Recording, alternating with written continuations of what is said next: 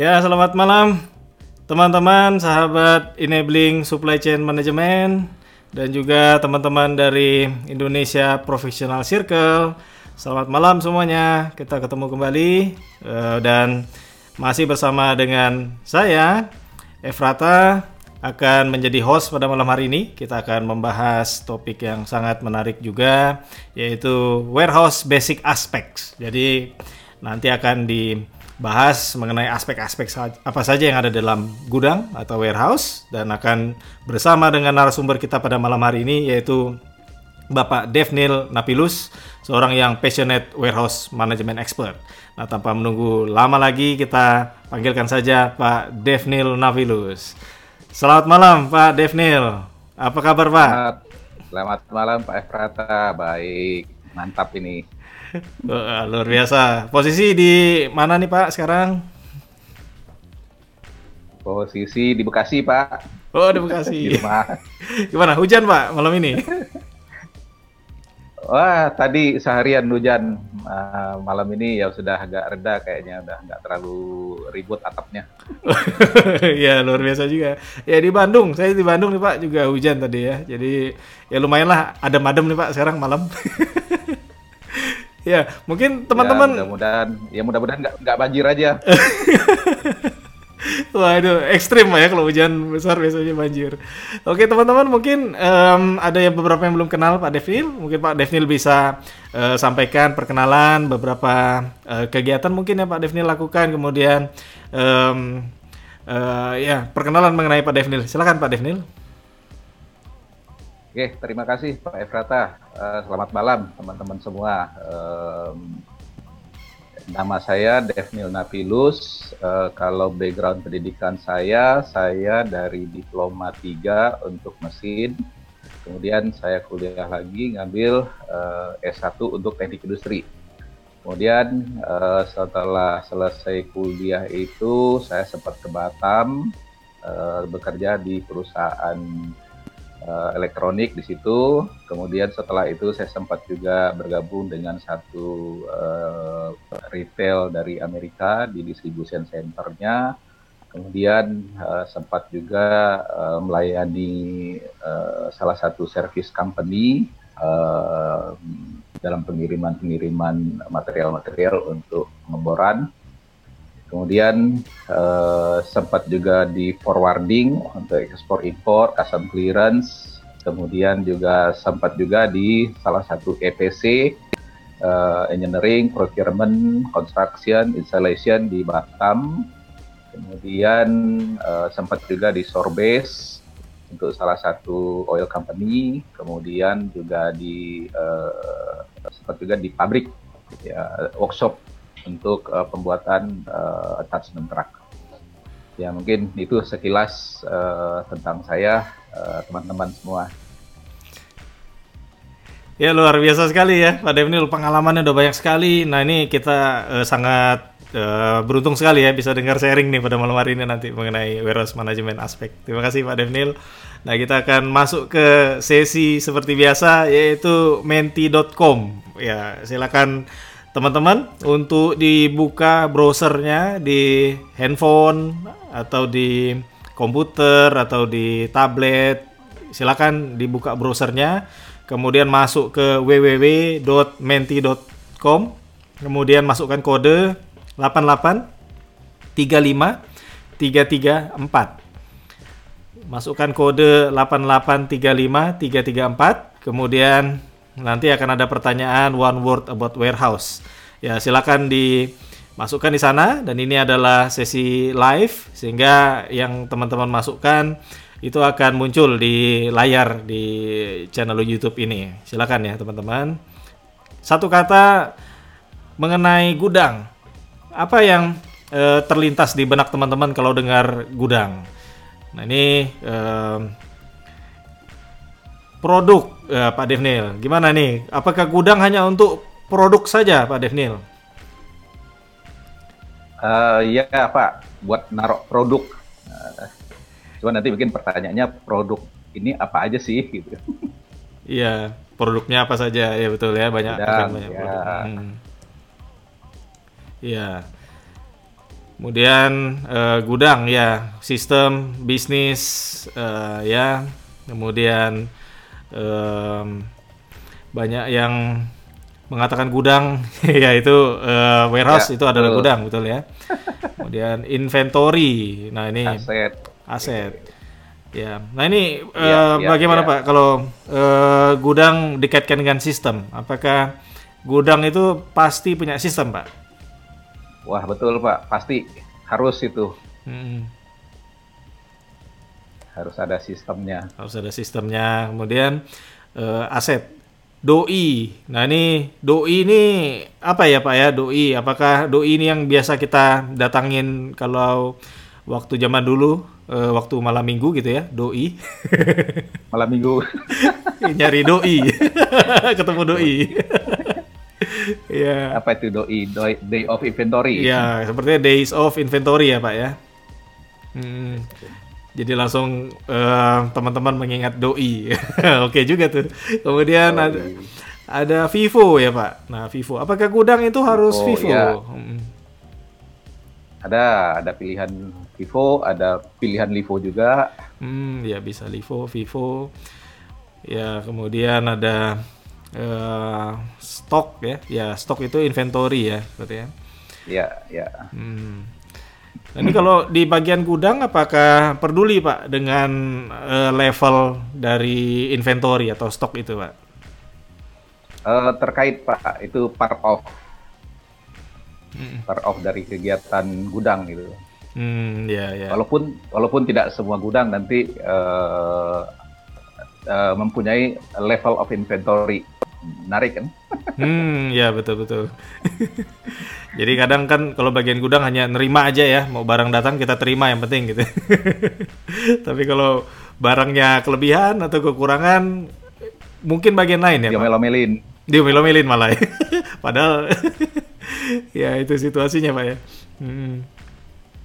Ya ini ada yang mengatakan juga overstock Pak. Jadi kalau udah ketemu inventory itu overstock ya. Overstock Atau, ya bisa overstock bisa saja tidak sebetulnya bisa juga part of strategi juga bisa Hmm, ya. Hmm, ya. Kemudian ada yang mengatakan out of stock ya, out of stock juga. Jadi kalau out of stock langsung nyari orang gudang gitu. Jadi barangnya nggak ada, Mana nih? langsung angkat telepon orang gudang yang dicari. Iya iya iya betul juga tuh pak. Uh, forklift ya kalau ada gudang ada forklift ya. Jadi eh, mikirnya forklift. Oke tuh pak. Apakah harus ada forklift pak kalau di gudang atau gimana? Nah, ini dia nih. Ini ada stereotype juga gitu kan. Memang asumsi orang kalau udah ngomongin gudang itu berasumsi dengan forklift. Padahal enggak juga, Pak. Hmm. Belum tentu semua gudang punya forklift. Oh Dan iya. Tidak harus semua gudang punya forklift gitu. Hmm iya iya. Iya ada yang punya ada yang enggak ya pak ya. Nanti akan Dan- disaringkan juga mungkin Nah, yang. itu dia betul. Iya. Kemudian ada mengatakan retail nih Pak. Nah retail, kalau Ya. ap- apakah retail hanya retail saja yang punya gudang atau gimana nih Pak? Eh, retail salah satu yang sangat membutuhkan eh, jasa gudang, Pak. Hmm, salah satu. Tapi, Kebutu- kebutuhannya ah, ah, betul. Ketergantungannya terhadap gudang ini tinggi sekali nih kalau retail. hmm, ya. Tapi mungkin industri lain ya ada gudangnya juga ya Pak ya. Jadi nggak hanya retail betul. saja. Hmm. Sebetulnya bukan industri aja, Pak. Di rumah kita pun kita juga punya gudang, Pak. Jangan salah. Betul sekali Pak, ada gudang. Kadang gudang lebih besar dari ruangan yang lain. Iya. Jadi rumahnya Ya, gudang seperti, semua. Iya, seperti toko ya. Toko itu juga punya gudang gitu ya. Hmm, Mereka nyimpan stok juga di situ. hmm, ya. Jadi sebenarnya nggak hanya untuk bisnis saja ya Pak, rumah tangga juga ada gudangnya ya. Wah, ini aplikasinya gudang ini kebutuhan gudang ini bisa di seluruh uh, lini kehidupan ini, Pak. Oh iya. Iya. Ya betul tuh Pak. Ya, nah, ini mungkin kita udah eh, 10 menit ya dengan menti.com. Gimana kalau kita lanjut dengan presentasi Pak? Oke, boleh, Pak. Oke Pak ya, jadi teman-teman kita akan dengarkan sama-sama dari Pak Devnil mengenai warehouse basic aspects. Jadi silakan teman-teman em, ikuti untuk presentasi dari Pak Devnil. Kalau ada pertanyaan silakan diketik di chat di samping. Jadi nanti kita akan bahas di sesi question and answer setelah dari presentasi Pak Devnil ya. Untuk waktu dan kesempatan eh, kesempatannya silakan Pak Devnil untuk melanjutkan dengan presentasi. Silakan Pak Devnil. Oke, terima kasih Pak Efrata. Uh, selamat malam buat teman-teman semua. Uh, malam ini kita coba lihat sedikit ya uh, tentang warehouse basic aspect. Ya, kenapa sih kita uh, melihat uh, basic dulu? Karena uh, kalau ada sesuatu yang terjadi, kita akan trace balik dulu ke aspek-aspek uh, utamanya. Kemudian juga kalaupun kita mau melakukan uh, sesuatu kegiatan atau katakanlah punya prospek bisnis, kita pun juga nanti akan melihat uh, akan seperti apa sih uh, warehouse kita dan itu mau nggak mau itu juga balik ke basic aspeknya apa yang menjadi pertimbangan dalam uh, pembuatan desain dan penggunaan uh, sebuah uh, warehouse. Oke, kemudian uh, objektifnya dari sebuah warehouse adalah untuk meningkatkan profit dari perusahaan. Ya, jadi uh, penting sekali ya uh, di situ dalam meningkatkan uh, profit perusahaan itu salah apa salah satunya adalah untuk mengamankan proses produksi. Ya, jadi jangan sampai produksi proses produksi itu terhambat uh, dan yang ya terhambatnya proses produksi akan berdampak juga kepada penjualan. Jangan sampai nanti uh, ada loss of sales ya, loss of sales itu juga akan uh, mengurangi uh, keuntungan perusahaan. Kemudian yang kedua juga adalah untuk uh, mengamankan uh, kebutuhan dari pasar, dari customer. Jangan sampai uh, itu tadi Eh, kebutuhannya ada, kemudian barang kita nggak ada, dan jangan sampai kemudian dimasuki oleh kompetitor. Karena kalau sudah dimasuki oleh kompetitor, nanti ada kemungkinan akan susah untuk mengambil kembali. Oke, itu untuk uh, meningkatkan uh, profit ya dari sebuah perusahaan. Itu goalnya. Kemudian juga uh, customer service. Ya, itu aspek keduanya adalah customer service, mempersingkat pemenuhan uh, permintaan. Jadi uh, jangan sampai uh, customer kita itu menunggu lama gitu karena uh, mereka juga punya kebutuhan. Uh, itu lagi kalau menunggu lama jangan-jangan nanti juga berpindah ke uh, kompetitor. Kemudian selain itu juga uh, uh, fungsi dari gudang warehouse itu juga untuk memaintain uh, kualitas ya kalau nanti pengiriman terburu-buru gitu kan nanti proses di perjalanannya uh, terjadi uh, damage atau apa uh, itu tidak ada kesempatan untuk merepair. Jadi dengan uh, adanya gudang, jadi nanti barang diterima di sana dulu, kualitasnya diperiksa, ada yang perlu diperbaiki bisa dilakukan di situ. Demikian uh, untuk uh, objektif dari uh, gudang. Kemudian pertanyaan utamanya adalah uh, gudang seperti apakah yang cocok ya dengan kebutuhan bisnis saya? Ya karena ya kadang-kadang kalau kita mendengar kata warehouse yang ada di pikiran kita adalah bangunan besar kemudian di dalamnya ada rak tinggi-tinggi kemudian dengan forklift di dalamnya. Nah apakah itu menjadi kebutuhan dari bisnis kita? Belum tentu juga Oke, kalau kita lihat secara umum, fungsi dari warehouse itu uh, ada dua. Uh, yang pertama, fungsinya adalah sebagai tempat penyimpanan, storage. Jadi storage itu adalah uh, barangnya diam, diam dulu di situ.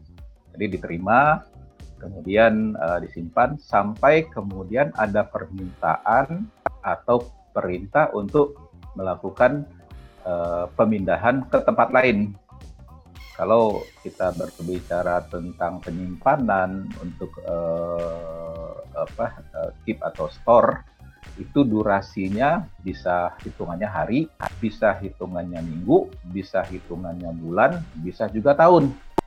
Ini contohnya untuk di apa manufacturing ya atau perusahaan jasa.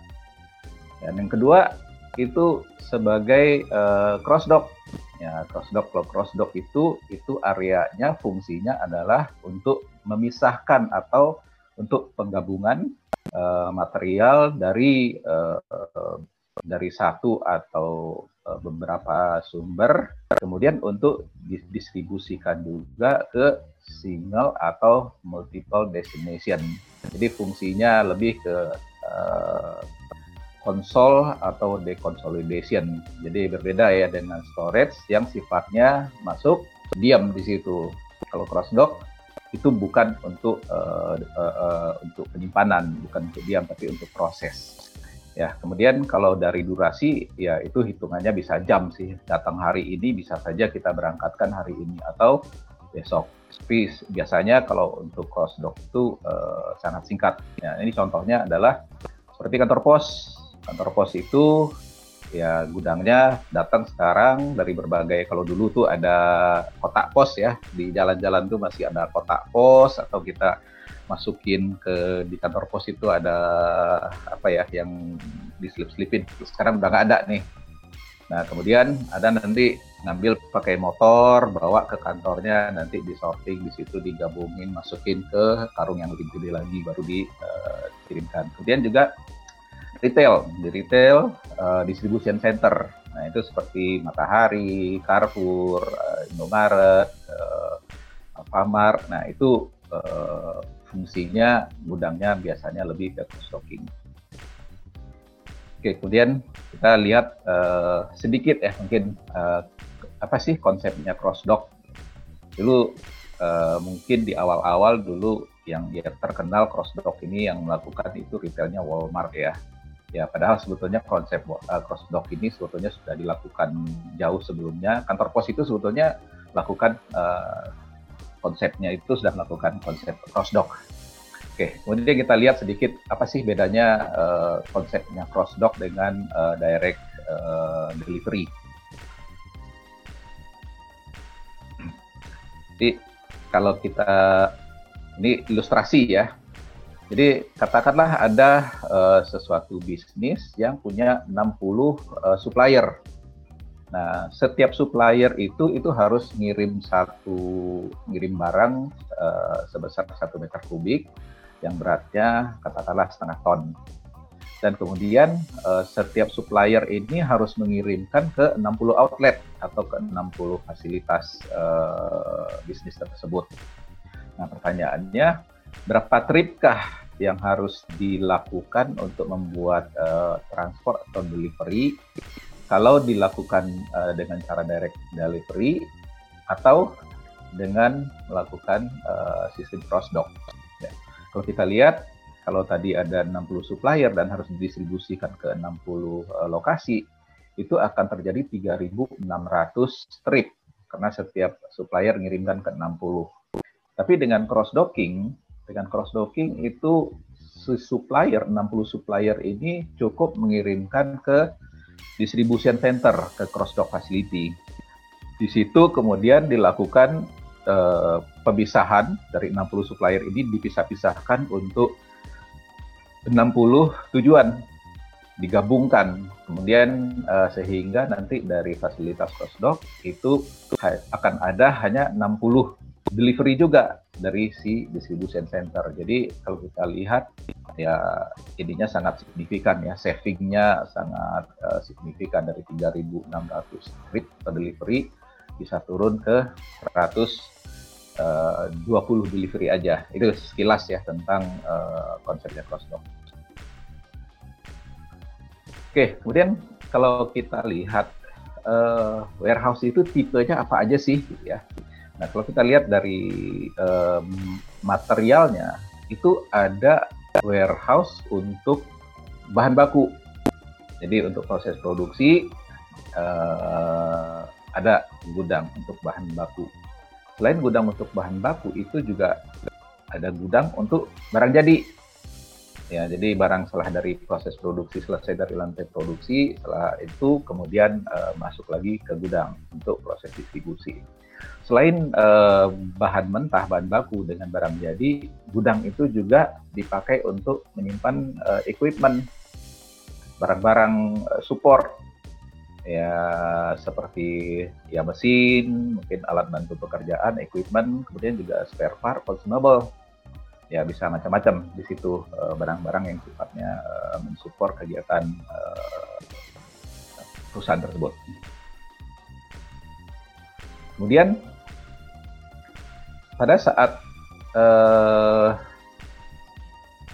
melihat apa sih sebetulnya yang yang mesti kita pertimbangkan uh, pada saat kita mendesain suatu uh, gudang ya kegiatan di gudang itu akan seperti apa bentuknya akan seperti apa. Nah informasi yang paling utama yang harus kita ketahui yang pertama adalah kita harus mengidentifikasi dulu dimensi dari packingnya ya ini berlaku baik untuk raw material jadi kita identifikasi dulu nih untuk proses produksi kita itu ada berapa uh, jenis spare part sih berapa part number sih gitu, berapa SKU sih yang kita butuhkan Nah, setiap item itu kita harus tahu itu pengirimannya itu dari supplier itu dimensinya berapa. Kemudian packing weight-nya itu berapa. Ini kita harus punya nih dua ini.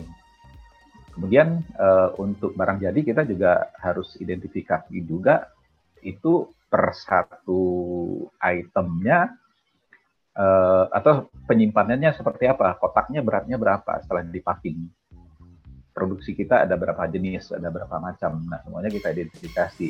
Taking weight-nya berapa, taking dimension-nya berapa. Kemudian setelah kita tahu ukuran dan berat dari uh, packing-nya, kemudian kita harus ketahui juga karakternya. Karakter dari si uh, setiap packing tersebut. Apakah bisa di-stack atau tidak. Kemudian handlingnya seperti apa. Itu kita juga harus ketahui jadi eh, karena nanti eh, inilah yang akan jadi pertimbangan bagaimana kita melakukan penyusunan. Kita perlu rak apa tidak. Kalau tidak bisa di stack artinya kita semua akan digelar di lantai. Kalau bisa di stack sampai berapa tier kita bisa stack. Itu nanti juga akan menentukan juga kalau desain dari uh, racking kalau kita pakai racking. Kemudian juga selain itu, selain uh, stackable karakternya, kita juga harus tahu juga storage condition requirement-nya seperti apa. Apakah uh, memerlukan uh, pencahayaan, apakah memerlukan aliran udara, apakah uh, harus bebas debu, atau misalnya katakan harus di suhu tertentu. Nah ini kita juga harus identifikasi setiap item yang akan uh, kita uh, taruh di gudang. Kemudian uh, selain uh, kondisi storage-nya, kita juga uh, harus lihat juga handlingnya seperti apa. Apakah handlingnya bisa diangkat oleh manusia pakai tangan? Apakah kita perlu alat bantu? Apakah harus diangkat dari bawah? Apakah dia punya cantelan yang bisa di, uh, ditenteng atau dijinjing misalnya? Atau ini bisa dijepit atau bisa digulingkan? Nah, itu contoh-contoh uh, apa karakter handlingnya itu kita harus kenali juga. Setelah itu kita harus ketahui juga ini yang mau disimpan di gudang ini seberapa banyak sih. Nah, kemudian kalau ini seberapa banyaknya ini ini sangat terkait nih dengan biasanya dengan PPIC. Biasanya PPIC nih yang menentukan uh, berdasarkan katakan laju produksi atau perencanaan produksi dia akan lihat wah sehari perlunya sekian uh, pieces, sekian box, sekian item. Kemudian uh, target produksinya berapa. Kemudian dia akan lihat juga dia compare dengan uh, in, uh, apa namanya karakter pengiriman dari si si supplier ini sejak saya isu PO sampai barangnya sampai di gudang siap untuk diproduksi itu berapa lama sih?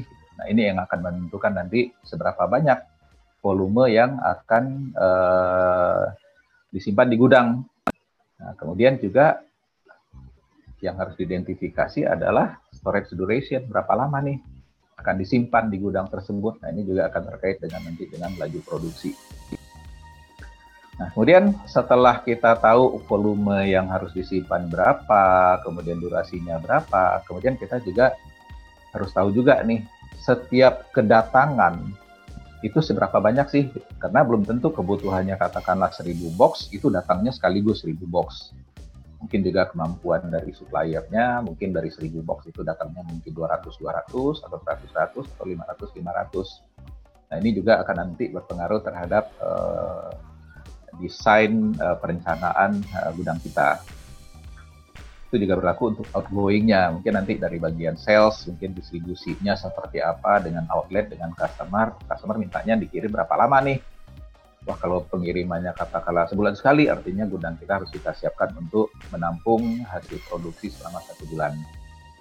Ya kemudian itu tadi uh, ya apa frekuensinya ya seberapa ini sih uh, apa namanya uh, uh, kedatangannya seminggu sekali kah atau dua minggu sekali kah atau dua hari sekali atau satu satu kali sehari nah, ini akan nanti akan beda nih desain gudangnya oke kemudian uh, dari karakter Nah, kalau kita lihat karakter dari barang-barang yang kita simpan di gudang, itu kita uh, bisa bagi beberapa poin. Tadi sempat saya singgung juga sedikit.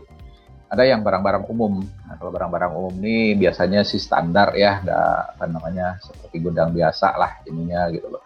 Nggak pakai AC pun juga nggak apa-apa gitu kan. Tapi ada juga uh, gudang yang das sensitif kalau udah sensitif ini, ini pintunya nanti bisa dua lapis, kemudian ada apa namanya, ada exhaust yang untuk uh, menyedot debu, pakai filter segala macam. Kemudian ada juga yang humid sensitif. Nah, humid sensitif ini kelembapan ya. Ya, kalau di daerah-daerah tertentu ada yang kelembapannya tinggi, ya tanda-tanda kelembapan tinggi ini biasanya kita gampang keringat. Tapi kalau yang kering itu walaupun panas, kadang-kadang kita tidak berkeringat. Jadi ada barang-barang yang sensitif nih dengan kelembaban. Kemudian ada juga yang temperatur. Ya, dia harus disimpan di bawah uh, suhu 0 derajat misalnya atau di suhu tertentu. Nah, biasanya ini buat makanan nih. Makanan, vaksin juga ada, obat-obat juga ada. Kemudian ada juga yang barang berbahaya.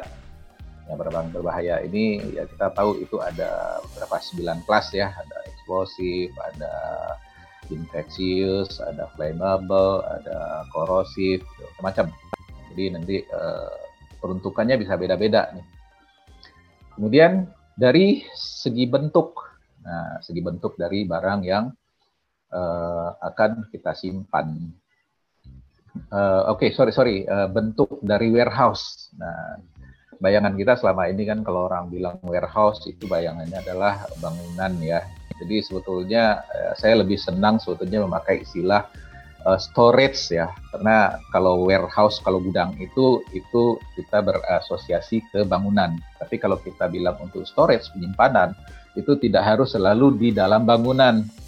Ya, untuk barang-barang yang uh, sifatnya stable, dam, dam ini dia mau dihujanin, mau dipanasin, nggak masalah sih buat dia gitu ya. Nah untuk barang-barang ini tuh bisa digelar aja tuh di uh, apa di lapangan terbuka. Ya mungkin uh, mesin-mesin, uh, apa namanya mungkin kendaraan, truk, mobil itu biasanya udah hujan panas juga sih nggak terlalu masalah gitu ya. Itu terbuka aja, yang perlunya cuma perlu uh, bawahnya aja, nggak perlu dinding, nggak perlu atap, nggak perlu apa-apa. Kemudian ada juga yang ya kita bilang shelter Nah, kalau shelter ini yang ada cuma atapnya doang, dia nggak pakai dinding. Nah, kita bilang shelter untuk berteduh lah ya. Nah, itu biasanya untuk barang-barang yang mungkin uh, sensitif terhadap uh, air, hujan, atau matahari. Kena angin nggak apa-apa gitu, kena debu nggak apa-apa gitu kan. Ya, dah cukup shelter aja, jadi uh, nggak perlu harus didindingin, ditembokin lagi. Kemudian ada yang memang cover. Nah, sebetulnya cover inilah mungkin yang biasanya kita sebut dengan warehouse. Jadi kalau cover itu ada atapnya, ada dindingnya. Nah, itu biasanya karena sensitif terhadap air, sensitif terhadap cahaya, dan juga mungkin terhadap uh, angin. Ya, walaupun kalau buka pintu gudang, angin ada juga, tapi yang nggak, nggak, nggak langsung ya. Kemudian ada juga yang uh, bunker. Nah, gini, bunker itu seperti di SPBU Nah itu tuh dibangker tuh di dalam tanah dimasukin ke bawah tanah untuk BBM. Kemudian juga selain itu juga di bunker ini juga biasanya eksplosif, eksplosif pun juga masuk ke dalam bunker. Oke, jadi ada macam-macam ya. Jadi ya, kalau kita bilang warehouse itu ya jangan hanya bayangannya hanya gudang saja.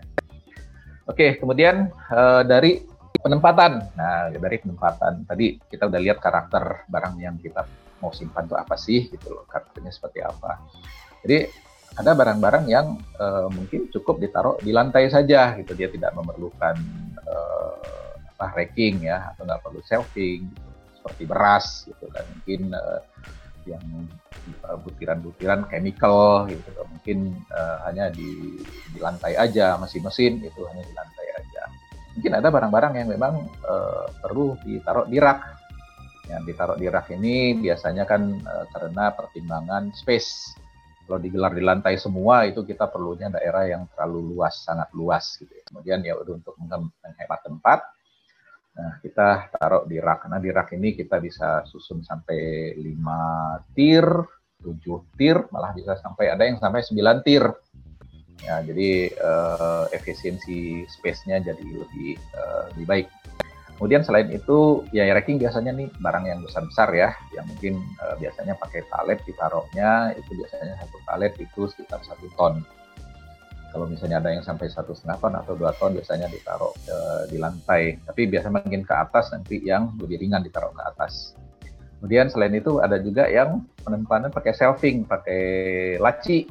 Nah, ada pakai laci, biasanya kayak perhiasan atau kadang-kadang matabor gitu kan uh, batu gerinda bisa aja itu ditaruhnya di shelving di laci kemudian ada juga bining bin itu yang apa yang kecil-kecil ya biasanya itu kayak baut uh, ring uh, spacer. Nah itu biasanya kita di bin. Uh, apa yang bin itu uh, ya buat yang kecil-kecil ya ya.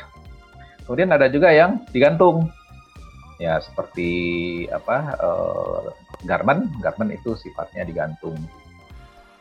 Kemudian yang underground. Underground ini tadi yang seperti barangnya apa uh, flammable BBM uh, barang berbahaya uh, eksplosif radioaktif itu di underground jadi itu di penempatan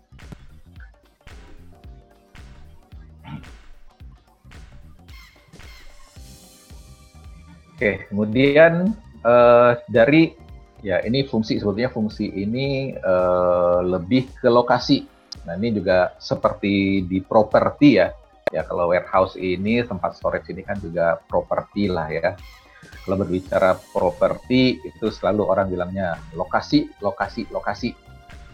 Jadi kalau di gudang pun juga begitu. Kita juga akan uh, desain bisa juga berdasarkan lokasi Ya, di sini saya bagi uh, kalau berdasarkan lokasi itu ada lima ya uh, secara fungsi ya. Yang pertama itu facility warehouse. Kemudian yang kedua saya uh, bilang itu local warehouse. Yang ketiga kemudian area warehouse. Kemudian ada yang saya bilang national warehouse. Ada yang saya bilang juga regional warehouse. Ini mungkin nanti tiap-tiap kita bisa aja sih punya definisi yang berbeda ya. Uh, Oke, nanti kita lihat uh, apa uh, yang dimaksud dengan masing-masing uh, terminologi tersebut. Oke, facility warehouse. Nah, saya katakan facility warehouse itu adalah warehouse yang lokasinya di tempat yang sama dengan uh, lokasi proses produksi. Jadi pabriknya di situ, mesin-mesin prosesnya di situ, kemudian gudangnya juga di situ. Jadi gudangnya nempel ya di, di apa di satu area lah gitu loh. Jadi nggak perlu keluar ke jalan. Nah, di situ biasanya yang disimpan di situ adalah eh, barang-barang uh, bahan baku, kemudian juga support equipment. Kemudian uh, bahan baku yang langsung ke produksi. Nah, di sini biasanya uh, dan juga untuk barang jadi. Jadi setelah selesai dari produksi itu uh, bar apa gudang uh, barang jadinya pun juga ada di lokasi yang sama. Jadi nanti ini bisa mungkin hanya nanti bisa saja nanti hanya untuk gudang bahan bakunya saja yang lokasinya bersamaan dengan fasilitas produksi. Nanti bisa saja hanya nanti mungkin finish good-nya saja gitu, yang berada di uh, lokasi uh, fabrikasi bisa dua-duanya, bisa bahan bakunya juga di situ, bisa juga uh, finish good-nya. Nah ini nanti kembali lagi nih ke uh, strategi perusahaan. Nah, jadi ini aspeknya nanti pertimbangannya ini nggak bisa duduk orang warehouse sendiri yang mau mau nyerang warehouse.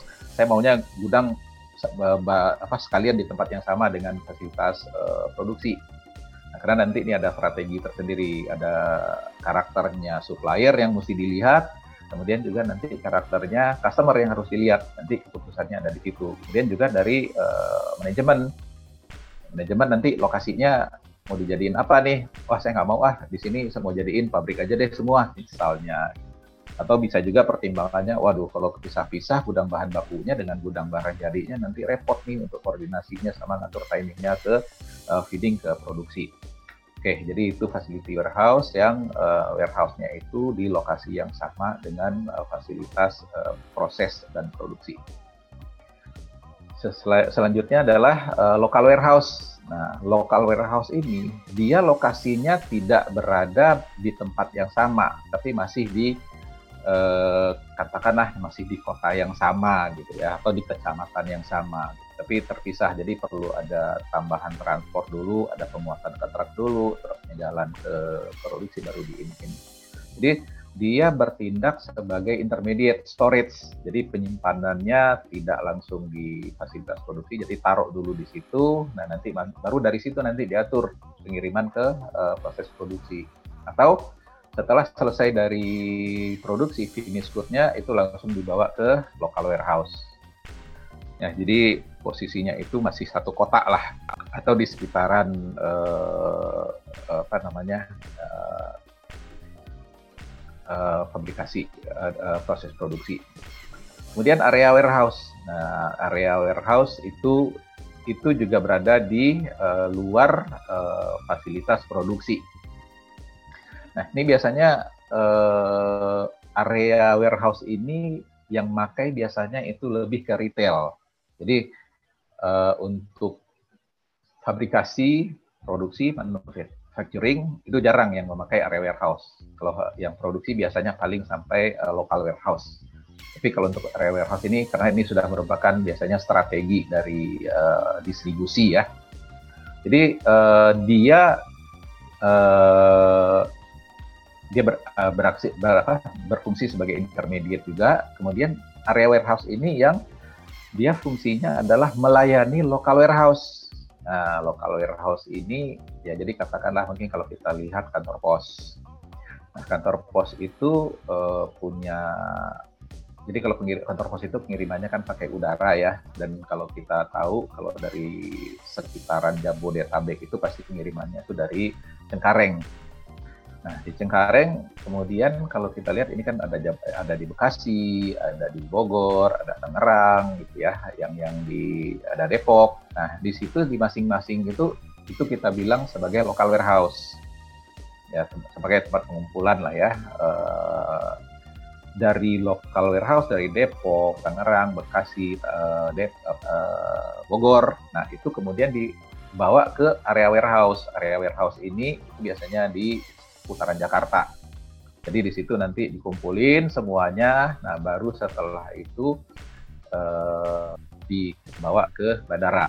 Atau misalnya barang untuk Jabodetabek datang dari berbagai kota di seluruh Indonesia masuk eh, ke Jakarta dibawa dulu ke area warehouse dulu. Di situ dipilah-pilah baru didistribusikan ke local warehouse. Dari local warehouse lah nanti mungkin baru nanti dilakukan pengiriman ke tiap-tiap uh, apa namanya penerima. Nah ini juga bisa berlaku juga seperti uh, yang retail-retail lah ya Alfamart, Indomaret seperti itu itu juga sama. Ya dia punya uh, area yang kemudian melayani lokal, kemudian baru lokal yang mensuplai ke setiap outlet. Kemudian ada yang kita bilang national warehouse. Nah, national warehouse ini biasanya melayani uh, satu negara jadi katakanlah kalau misalnya di alat berat itu biasanya mungkin katakanlah Caterpillar, Komatsu, Hitachi yang seperti itu semuanya masuk Jakarta dulu nih. Masuk di Jakarta di National Warehouse kemudian baru didistribusiin untuk Aceh, masuk ke area warehouse di Aceh, kemudian masuk ke area warehouse di Kalimantan, masuk di area warehouse di Papua misalnya. Kemudian ya biasanya area warehouse-nya berada di ibu kota. Kemudian dari area warehouse baru nanti dibagi lagi nih ke areanya masing-masing mungkin nanti ke kabupaten kota gitu daerah tambang gitu ya. Di National Warehouse itu melayani uh, distribusinya nanti ke seluruh uh, provinsi. Nah, kalau udah di National Warehouse ini nanti itu akan uh, kebanyakan akan menyangkut juga di situ kegiatan uh, custom clearance. Ya, ada multimoda transportation di situ. Oke, okay, uh, kemudian regional warehouse. Nah, kalau regional warehouse, kalau untuk di Indonesia ini biasanya itu mereka pilihnya di Singapura. Jadi semua dari dari Eropa, dari pabrik di Eropa atau pabrik dari ini semuanya masuk ke uh, Singapura dulu. Dari Singapura barulah kemudian dia bagi-bagikan ke setiap negara yang buat ke Filipina, buat ke Vietnam, buat ke Muang Thai, buat Indonesia dan segala macam. Nah itu dibilang regional warehouse. Dari regional warehouse nanti masuk ke uh, national warehouse untuk didistribusi yang begitu selanjutnya. Ya di situ menyangkut nih kalau di di regional warehouse itu fungsinya bukan lagi hanya warehouse uh, management, tapi di situ akan ada juga international transportation-nya. Nah, kemudian kalau ada international transportation, ini uh, kebutuhan dokumennya akan berbeda. Di situ ada custom clearance juga, kemudian juga uh, melibatkan multimoda transportation juga. Ya, itu ya kira-kira gambaran uh, tentang lokasi. Oke, kemudian uh, aktivitas yang bisa saja terjadi di sebuah warehouse. Ini sebetulnya refreshing aja gitu ya, refreshing.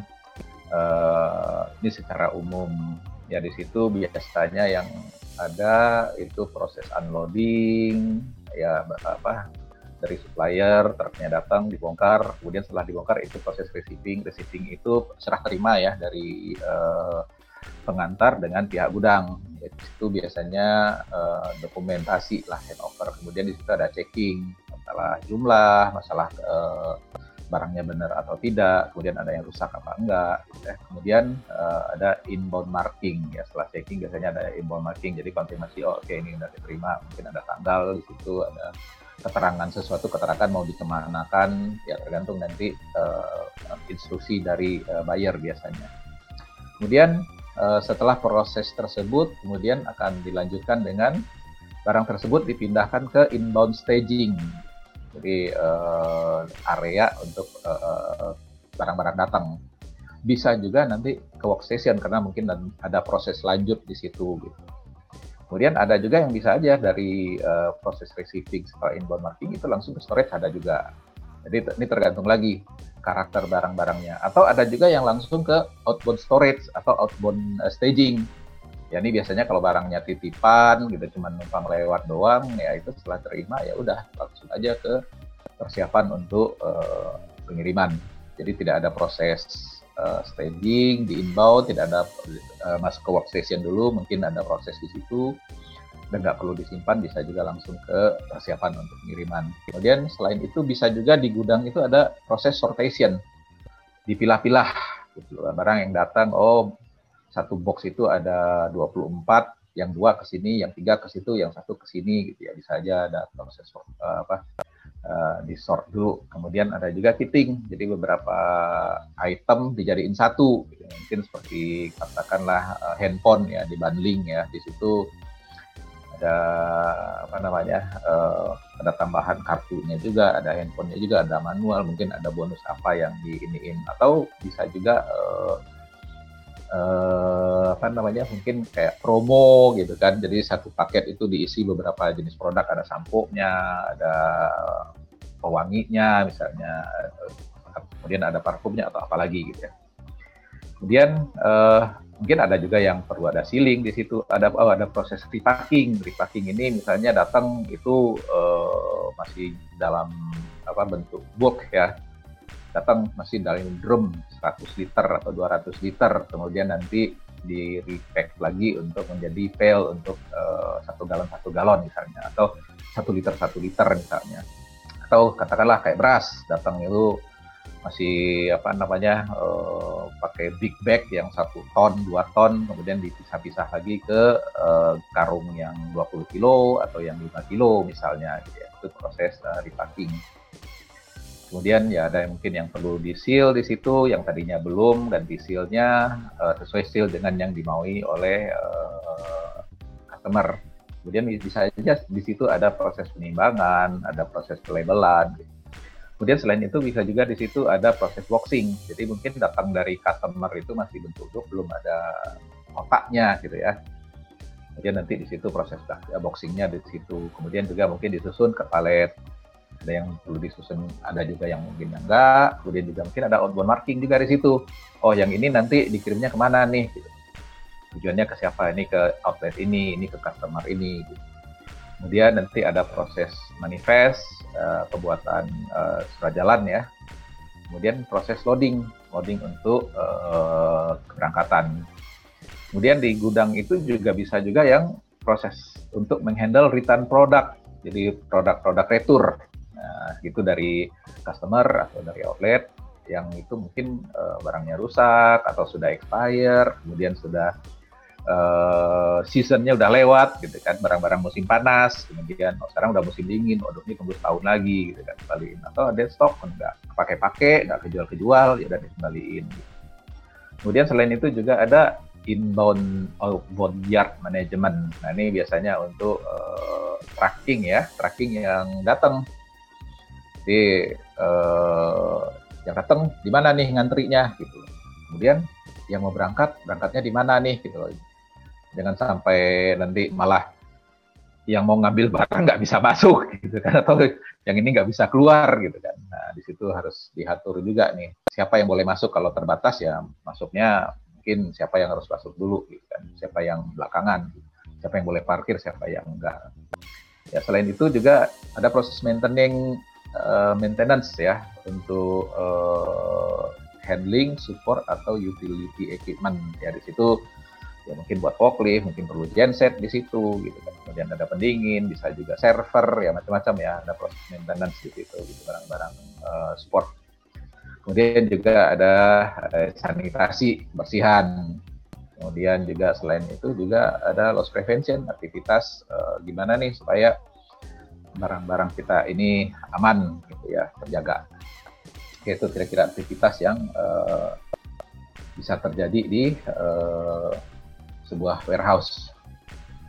Kemudian uh, alasan dari sebuah warehouse itu ada di lokasi yang sama, yang kita bilang tadi uh, facility warehouse ya. Nah biasanya adalah uh, areanya cukup, gitu. Dia punya lahan, ya mungkin uh, yang punya pabrik beli lahan sekian, lahannya masih cukup gede kok. Kalau masih cukup gede dibandingin area produksi masih ada ini ya udahlah gudang raw materialnya di situ aja sekalian gitu loh. Kemudian uh, barang finish good-nya di situ aja sekalian gitu. Jadi gampang kontrolnya. Atau bisa juga karena barang itu sensitif untuk masuk ke uh, gudang. Nggak boleh terlalu banyak gerakan atau uh, apa supply-nya harus cepat. Kalau nanti dari lokal warehouse bisa juga kadang-kadang setengah jam nyampe, kadang-kadang nanti dua jam baru nyampe. Nah itu berantakan produksinya ya. Kemudian selain itu ya apa namanya uh, warehouse operation-nya lebih bisa ya masih bisa di, di ditangani lah gitu. karena umumnya di area pabrik itu biasanya areanya sudah cukup mahal. Dan warehouse kebanyakan orang akan milih di daerah-daerah yang di pinggiran. Ya bukan di tengah kota ya biasanya. Bukan di uh, di di apa di area industri biasanya. Karena di area industri itu umumnya sewa lebih mahal uh, areanya juga lebih terbatas. Oke okay. itu uh, reason untuk uh, yang ada di lokasi yang sama. Untuk yang lokasinya berbeda ya alasannya uh, bisa karena itu tadi areanya terbatas nggak bisa lagi udahlah mending dipakai buat produksi aja bisa jadi awalnya uh, warehouse bahan baku dengan warehouse uh, barang jadi itu di satu lokasi.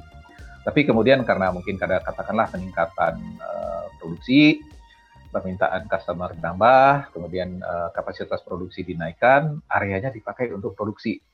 Nah, akhirnya warehouse untuk bahan baku atau warehouse untuk barang jadi ngalah, nanti pindah ke tempat lain. Kemudian juga uh, bisa juga karena uh, yaitu tadi karena kalau di ada di pinggir kota itu biasanya biayanya operasionalnya lebih murah. Nah biasanya juga selain di pinggir kota sering kali itu yang akses ke jalan utamanya atau ke jalan tolnya relatif gampang biasanya. Kemudian ada juga karena alasan keamanan. Jadi barangnya lebih mudah untuk dikontrol kalau bukan di area tersebut ya mungkin area itu cukup rawan lah atau apa gitu kan. Kemudian uh, bisa juga untuk proses konsolidasi, jadi digabung-gabungkan. Jadi katakanlah begini, uh, kita punya supplier, katakanlah pabrik di Lampung, tapi umumnya supplier kita tuh ada di Surabaya. bisa aja kita kemudian kita bikin warehouse dulu di Surabaya untuk ngumpulin di situ dulu. Karena kalau dibawa satu-satu, satu-satu-satu, wah itu banyak sekali tripnya dan kemudian belum tentu juga uh, eh, FTL, full truckload. Udah deh kumpulin dulu deh gitu loh. Nanti mungkin baru tiga hari sekali atau seminggu sekali baru dikirim ke Lampung. Jadi untuk proses uh, konsolidasi atau dekonsolidasi dari uh, barang jadi.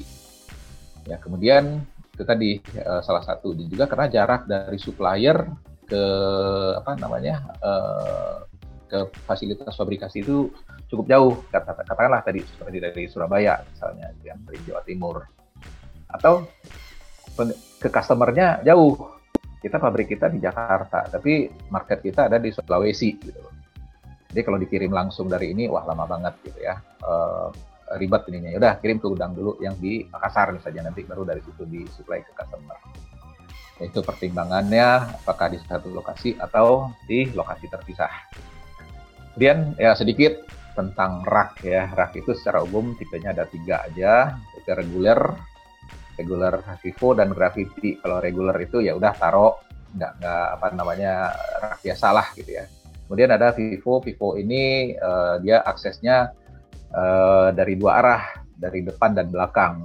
Kalau reguler itu aksesnya cuma satu aja biasanya dari depan dan raknya biasanya uh, belakang-belakangan, disusunnya belakang-belakangan. Kalau Vivo ya dari ini biasanya ada rollernya, nanti yang yang apa namanya uh, yang baru datang masuk dari belakang, mendorong yang lebih lama gitu kan. Jadi sehingga nanti diambil yang yang yang terbaru itu yang bagian depan, diambil nanti ini lagi dari belakang. Kemudian gravity. Nah, gravity ini juga sebetulnya uh, prinsipnya sama nih pakai Vivo juga. Kalau tadi yang uh, Vivo itu didorong, kalau gravity ini ditaruh nanti dia meluncur sendiri biasanya pakai roller juga atau bisa juga pakai down conveyor. Oke, itu tentang racking. Kemudian sedikit tentang palet ya. Palet uh, ini pengenalan aja. Palet itu secara umum itu ada tiga sebetulnya gitu. Kadang-kadang kalau kita lihat itu kayaknya sama aja sama-sama palet gitu ya. Nah, kalau yang bentuknya seperti ini, ini eh, saya bilangnya ini palet untuk kontainer. Ciri-cirinya adalah dia bisa diakses dari eh, dua sisi, empat sisi sebetulnya. Kalau kita lihat mungkin itu dari kiri bisa diakses forklift dari situ, dari kanannya juga bisa ada ada pocket eh, ininya uh, fork, pocket fork. Nah ini biasanya uh, untuk untuk penyusunan ke dalam kontainer biasanya ini kontainernya kontainer uh, dry ya atau general purpose. Kemudian ukurannya biasanya ada dua macam. Ada yang ukuran 120 kali 100, ada yang 110 kali 110. Nah, kalau yang 120 kali 100 ini itu nyusunnya itu nyilang gitu loh. Jadi dia begini nyusunnya. Nah, begitu. Nyusunnya begini. Tapi kalau 110 110 ya dia susunnya uh, sejajar. Ya, ini yang untuk uh, kontainer Nah, kemudian ada juga palet yang untuk aplikasi di, uh, di lapangan. Nah, ini di apa namanya? Uh, saya istilahnya loose loading ya. Loose loading ini kita tidak handle-nya tidak uh, pengiriman itu tidak di kontainer. Jadi biasanya dipakai palet ini untuk kalau transportasinya pakai uh, lost bag. Orang lost bag itu uh, apa sih yang yang nggak ada dindingnya atau yang three way yang bisa buka samping biasanya begini karena eh, bedanya adalah palet ini tuh punya kuping nah ada kuping yang nongol ini itu fungsinya adalah untuk di lifting diangkat itu pakai crane kerennya nanti di situ ada yang namanya palet bar jadi ada apa namanya ada bar yang kemudian nanti ngejepit dari di kiri kanan di si ininya si paletnya di kupingnya.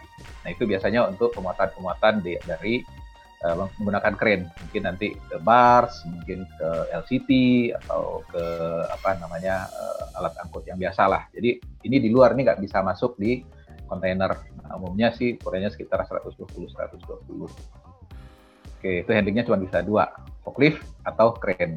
Nah, kemudian kalau paletnya seperti ini, itu di, di sampingnya tidak ada pocketnya. Nah, ini biasanya dipakai untuk keperluan di warehouse saja. Jadi, eh, kalau nerima barang di receiving, bawa palet ini taruhin ke itu, ya nanti udah dibawa ke processing, dibawa ke staging, kemudian taruhin, nah, kemudian nanti mungkin dibawa ke mana gitu. tapi tidak dimasukkan ke kontainer. Biasanya ini hanya untuk handling untuk wirawiri di warehouse saja. Ya, kalau ini itu bisa pakai hand jack dan bisa pakai forklift. Oke, itu uh, tipe palet secara umum. Kemudian uh, untuk lantai gudang, nah gini ya Pak, lantai gudang ada yang low level ya di ground, ada yang high dock kadang-kadang kita mungkin kalau melihat mendengar kata warehouse itu umumnya sering kali yang terbayang itu yang high dock, yang elevated. Nah, elevated ini ya diperlukan biasanya kalau loadingnya itu loading ke kontainer. Jadi untuk memudahkan uh, forklift atau hand jack itu dari gudang langsung didorong ke dalam kontainer uh, pakai palet ya bukan manual. Kemudian juga untuk ngambil dari dalam itu forklift masuk ke dalam atau handjacknya kemudian tarik keluar. Nah itu baru kita perlu high dock. Ya, jadi jangan semua barang aja nanti kalau wah kita perlu gudang nih gitu. Kemudian desainnya langsung pakai high dock. Sementara high dock ini investasinya juga lebih mahal karena ada pengurukan di situ, kemudian uh, nimbun dulu ya. Kemudian yang yang umum ada yang low level. Yang low level itu kalau mesin-mesin itu sih biasanya taruh aja di lantai gitu atau mobil atau uh, apa ya, ya mesin-mesin lah umumnya ya. Itu nggak perlu di atas kok gitu. Jadi ya kecuali gini, barang-barang ini dipakein hydro karena kendaraannya banjir misalnya. Kalau banjir ya oke okay lah pertimbangannya beda ya. Kenapa kita harus bikin yang yang lebih uh, yang lebih tinggi. Oke, okay, um, kemudian lantai gitu ya Nah, lantai ini juga ada dua macam nih. Lantai gudang itu ada yang kasar, kemudian ada yang halus. Nah, kalau yang kasar itu itu biasanya kalau uh, handling equipmentnya itu pakai uh, soft pneumatic rubber, jadi pakai ban yang yang yang yang apa namanya uh, yang lunak lah ya, ya mungkin bisa yang ber apa, yang bisa dipompa gitu biasanya begitu gitu seperti uh, mobil, forklift. Kemudian uh, nah ini rough surface ini ya itu tergantung kembali lagi tadi tergantung karakternya barang kita seperti apa gitu ya. Kalau handlingnya nggak perlu hand jack, nggak perlu troli gitu kan, ya cukup lantai kasar aja gitu, nggak perlu diresin ininya permukaannya gitu ya. Kemudian kalau yang smooth itu ya biasanya kalau handlingnya itu menggunakan yang uh, bannya yang uh, karet mati atau plastik. Nah ini biasanya kalau hand jack, hand pallet itu biasanya pakai yang ada keras nih, gitu. atau pakai hand trolley. Ya pakai trolley yang apa namanya kadang-kadang buat bawa aqua ya, trolley itu tuh buat uh, lipat kadang-kadang dibawa masuk apa namanya uh, masuk lift pun juga biasanya yang ukurannya segitu. Gitu. Nah itu memang perlu yang yang halus. Jadi balik lagi ke karakter barang-barang yang uh, ada di gudang kita, gitu kan. Handlingnya cukup pakai uh, yang apa namanya hand trolley atau eh, hand jack atau sudah harus pakai forklift atau yang yang apa namanya yang lebih berat ya. Oke. Jadi uh, ini yang harus dipertimbangkan juga. Jadi jangan asal uh, order aja gitu bikin desain karena costnya kalau yang seperti itu akan lebih mahal gitu yang high dock juga akan lebih mahal. Kemudian dari segi pergerakan, nah jenis pergerakan barang ini di gudang itu ada yang horizontal dan ada yang vertikal. Nah, ini nanti terkait dengan uh, hand, alatnya apa nih, gitu, handling equipment apa nih yang uh, yang kita butuhkan. Ya kalau yang horizontal itu ada tiga ya, ada yang di lantai, pergerakannya di lantai. Ya di nanti ada ada ininya. Kemudian ada yang di atas lantai bak ini melayang itu seperti uh, pakai belt conveyor atau pakai roller conveyor itu di atas. Kemudian ada juga yang overhead. Kalau overhead ini gantung ya di atas. Ini kadang-kadang uh, warehouse yang lebih apa namanya yang lebih sophisticated, kemudian juga terbatas uh, space-nya. Nah ini udah sampai overhang juga nih uh, di atas di atas kepala kita dia ininya. Kemudian ada juga yang vertikal, ya vertikal ke atas atau vertikal ke bawah. Kemudian kita lihat ya mungkin contohnya gitu kan, yang horizontal movement, nah, ini tadi nggak semua harus pakai forklift gitu loh. Bisa juga ya cukup pakai orang gitu loh. Atau pakai binatang, ditarik uh, kuda, ditarik keledai gitu. dari sapi. Ini kalau yang di luar ya, bukan di dalam gudang maksudnya. Ada juga pushcar, ya itu troli pushcar. Kalau barangnya ringan-ringan aja, ya udah pakai pushcar aja. Gitu. Ada skate wheel, gitu. atau juga troli. Kemudian kalau barangnya agak berat lagi, sampai satu ton, satu setengah ton, dua ton itu masih bisa pakai uh, hand pallet, head jack, ya atau kalau perlu diangkat juga nanti ya bisa pakai forklift jadi kalau forklift itu dia bisa horizontal bisa vertikal kalau hand pallet yaitu yang uh, horizontal aja. Kemudian juga ada juga uh, untuk horizontal ini um, ada juga yang pakai rel. Nah pakai rel itu ya biasanya nih untuk di beberapa pabrik yang mungkin kayak di Krakatau Steel itu dia udah pakai rel itunya gitu kan. Jadi neneknya didorong kemudian tadi itu ada yang pakai belt atau roller conveyor atau juga hanger. Hanger itu ngegantung. Nah kalau ngegantung ini yang sering kita lihat ya mungkin kayak uh, apa namanya laundry ya. Di laundry itu tuh pakai hanger digantung. Atau juga uh, di ini uh, di tempat penyembelihan ternak. Ada ayam, ada sapi, ada domba, itu digantung gitu lah. Jadi ada proses setelah ini dikulitin, kemudian pindah ke sini, dipotong ini, potong ini, kemudian nanti ke mana gitu. Kemudian ada beberapa produk juga yang pakai di hanger juga gitu, kayak apa namanya uh, velg ya, velg mobil, velg ya itu tuh juga kadang-kadang itu juga digantung juga. Kemudian ada juga yang pakai kren. Ya, ini di yard biasanya nih di luar.